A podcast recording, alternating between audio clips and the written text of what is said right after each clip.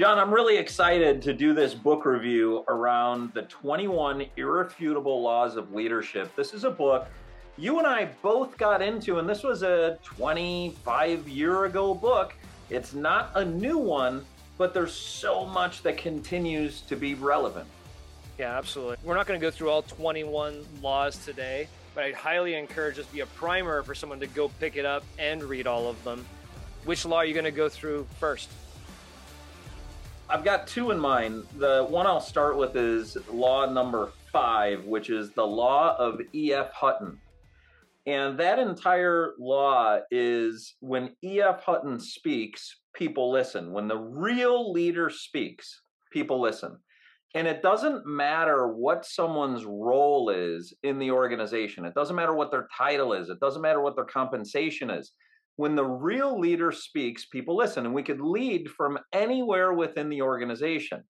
One of the reasons why I brought this up, John, is I have some principles that I try to use to make sure when I'm speaking that I equip people to be able to listen. One of the things I do is I try to practice less is more, believe it or not. I try to not over expand on things. If you remember another principle that we were taught way back that I now disagree with is tell them what you're going to tell them, tell them, then tell them what you told them. I actually practiced that. And what I was told by people was it feels like you think I'm stupid because you're saying the same thing. You're being so repetitive. I got it. I get it earlier than you think I do. So it really took some evolution for me, John, to start practicing less is more. Instead of telling someone how to make a watch, I can tell them, hey, I think we should make a watch. Hmm. That invites someone to say, how do we do that? And it's really almost this fishing effect of almost like putting some bait out to see if you're interested in talking more about it. If you have a follow up question, if you don't have a follow up question, I'm probably not going to go that much deeper into it. So that's one thing. The other thing is, if there are 10 people in a room and everybody is weighing into a solution, there are reasons why you'd want to use the law of primacy, which is be the first one to speak. And that's if it's going to go down a, the wrong road or maybe be really negative and you want to set a positive tone. There are reasons why you want to use the law of recency and be the last one to speak, because that might be the enduring message that's the final one that's processed by people. But I'd say a solid 60% of the time, you would find me speaking at about the 60% mark.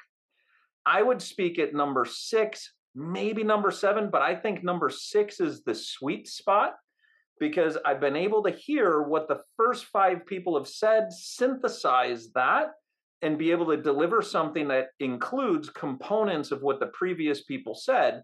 And it also leaves the next people to build on where I've left things. So uh, that law of E.F. Hutton, I think, is really important. Many of us as entrepreneurs, we get paid to think and talk, or think and communicate, if you want to expand that to being in writing. Our ability to, when we speak, we need to be heard. I can't overemphasize. Yeah, I mean, it's certainly something as you mature as an entrepreneur, it changes. I know for sure I always I wanted to be the first and the last. I wanted to talk 80% of the time if there's 10 people in the room. And soon you start realizing that your words aren't resonating as much as they should. And to the point you talk about less is more, it's difficult because sometimes you're hearing things and you want to jump in and you want to interject and you want to get there. But I've found specifically in groups that I'm not leading or moderating specifically, you really get to the point of when real leaders speak, people listen. If you're asked by several people in the room, Rich, what do you think? You've been quiet over there. what, what is your opinion on this stuff? Partly because you didn't over interject. And you're and by the way, you're able to be to speak with more wisdom too, because you're able to hear a little bit more of what's going on in the room. I think your primacy example is a really good example. If you're trying to set the tone or insert something special before the meeting starts that's going to directionally drive it, that's important. But otherwise, capturing kind of the theme of what's going on in the room, reflecting, thinking, taking notes, showing you're listening when you do speak, I think the people will listen. And I think that is a true sign of leadership versus the person who's trying to control the mic. So I love that. But it also plays into the law that I was going to talk about, which is the law of trust. And I'm a big, big proponent of Speed of Trust book by Stephen Covey Jr., which is another formula, if we want to stick to formulas, which is trust. If trust is high, then the speed to do things is high and your cost goes down. Now, that relates more to efficiency. But I'd say the speed of trust also applies to the law you just talked about, right? If, if when the leader speaks, people listen, which is if you build a level of trust with people that you work with, they're going to want to listen to what you have to say because they know it's genuine. They know you've thought through things. They know that you're doing it out of respect to people. You're not just eh, you don't have a specific agenda you're trying to push through that others don't agree with or move forward. So trust level with people you work with really needs to be a real high trust, honesty, mm. dependability. They know you're going to be there. They know that, that what you say is going to be respectful and safe. All those kinds of things are very important and it plays into when other people are talking. How are you listening? and displaying that you've heard what they say. It's something that I think, Rich, you do magically. You hear people at a level that sometimes I don't because I'm taking notes and it's hard for me to listen. And then at the same time, but your listening skills are so excellent it displays that trust to people. Mm-hmm. And I think it's a, it's at the cornerstone of what's really important for people, especially in an organization when they're looking up to a leader, is feel that they have that trust. So that's the first one that I want to go through. Trust, I think, is also connected with integrity. If you don't have integrity, you're not going to be trusted. I know you have just some particular mindset and passion around integrity that I'd invite you to share. Yeah, I, I think a lot of it came. I think it was a John Maxwell book called Integrity that really twisted my thought on what integrity was in a very positive way. I had a, a twisted belief of what integrity was, which was don't lie, cheat, or steal. Do what you say you're going to do. and I used to do this all the time, Rich. We would have we would go through our core values, and one of our core values in the company was called integrity. This is after I learned a lot more about it. And I would ask new people joining the organization, even people that were in the organization sometimes, what does that mean to you? What does that word mean to you? 99% do what you say you're going to do. Don't lie, cheat, steal. That's integrity. And what I learned was the meaning way beyond integrity, which integrity is also the ability to have healthy and effective conflict. As opposed to go to the water cooler and talk about Rich behind his back. That's not integrity but that it wasn't in the lie, cheat, or steal, and it wasn't in the do what you say you're going to do. So there's a whole bunch of other meanings behind the word integrity that builds trust. Also learn the concept of servant leadership, I believe, in that book, Integrity, in terms of being a servant leader to other people's needs and desires helps you earn that trust level and it displays a ton of integrity. So those are where that came from. That's probably about a decade or so uh, ago that my whole paradigm on integrity flipped on its head and it helped me become a better leader you reminded me just this last week i was on site with a leadership team and they were talking about values and one of the values that they originally had was authenticity and i said the values really get traction when we talk about them in a behavioral term. How, what is the expression of authenticity? What does that look like? Because once you can get the values down to a behavioral nature that's observable then you can interview for it then you can do uh, week to week one on ones talking about it, touching back to it. And when you were talking about integrity, I thought about this with authenticity. And the thing that the leadership team ended up landing on was what you say doesn't change depending on who's in the room. And I think that there's a connection with authenticity, with integrity that comes back to trust. So just fun how that evolved for us there. The second one I want to talk about is the law of buy in. And it may seem obvious, but I'm not sure. Is people buy into the leader, then the vision. It's in that order. And gosh, and it almost threads a line through being trusted and when you're speaking, making sure that you're heard.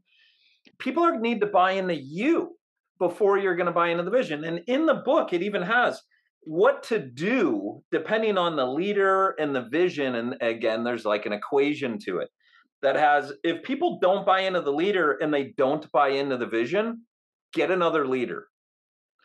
If people don't buy into the leader and they buy into the vision, get another leader.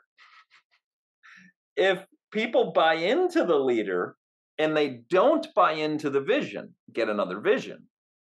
And if they buy into the leader and buy into the vision, get behind the leader. Hmm. There are a couple quotes in the book that really resonate for me. People want to go along with people they get along with. And there's something about uh, that doesn't mean being nice. That doesn't mean being a friend. That means working with people in a way that's going to maximize their potential and in a way that we have conversations in business with our arm around the person who we're wanting to lead, not directly in front of them. In other words, the conflict isn't head to head.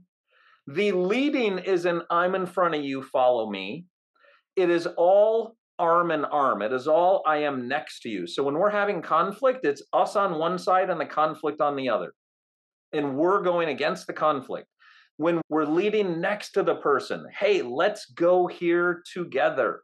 And I think there's really something important about people want to go along with people they get along with.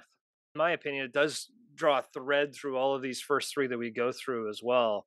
And I definitely love that analogy. Way too many people are working in businesses or with leaders they don't quite buy into for a variety of reasons. I remember being with you in a few instances where we just didn't buy into the leadership. It was it was fake. It wasn't real, and you had a, such a hard time. Yes. You specifically, if you're not bought in, you're checked out. Yeah. To the leader.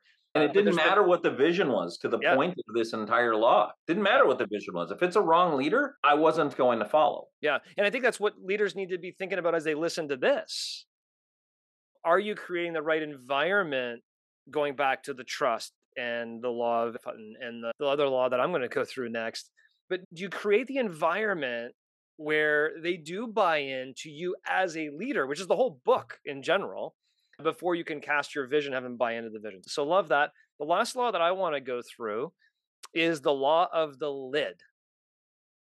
And when we say law of trust, are like, okay, I get it. When you say law of buy in, okay, I think I know what that means. But when I say the law of the lid, I love the term on this one. And, and by the way, it's a little bit of a kudos to everybody listening to this to begin with. You are here for a reason. You're trying to upgrade your leadership skills, which is why you're listening to this or reading books or doing workshops or doing conferences or whatever it may be. But the lid on the jar is basically an analogy, which is, or the lid on the pot plant. You put a lid on the pot plant, the plant's not going to be able to grow. The plant's going to grow up to the lid, and that's it. But if you get a bigger pot or there's a higher lid, the, pe- the roots will grow. Everything will grow better and faster. So it's almost like speed of the leader, speed of the group. And how can you as a leader upgrade continuously your skill level, your leadership traits, your trust traits, whatever they may be, so your team can grow as well and can grow a lot bigger, stronger, whatever the words may be. So law of the lid is really you know that that growth and leadership ability. The leadership ability determines a person's level of effectiveness but it also is their teams as well. To me that kind of throws a thread through all of those as well which is keep growing keep improving keep listening. And i think a lot of the leaders that i've worked with that you've worked with continuously learning. They're on youtube listening to podcasts they're on listening to podcasts on their iphone they're reading books continuously. It's a continuous journey searching for wisdom on how you can be better that will help you grow your team. So mm. the law of the lid. I just thought to myself, if we ask somebody, hey, you want to be a leader in your business? And they'd say, yeah. And they say, why should people follow you? Because leadership, quite simply, can be defined as someone's following. Doesn't matter what role you're in. Someone's if you somebody's following, you're leading. And why should people follow you? And boy, if we just recap those four principles we just said, that'd be a powerful answer. How about this? Somebody should follow me because when I speak, people listen. Because I can be trusted. Because I work with people in a way that they buy into me and then they buy into my vision. And because I practice continuous improvement, I will not be a lid on this business. I will continue to get better and I encourage others to get better too. Oh my gosh, would that not be an amazing answer to, hey, why should people follow you as a leader? And it just comes straight back to this 21 irrefutable laws of leadership. Yeah, and we picked four. There are 17 more for you to practice the law of the lid and go find out about them because we connected with the two that we both shared, but you may connect with others. So go learn and develop. That's what it's all about.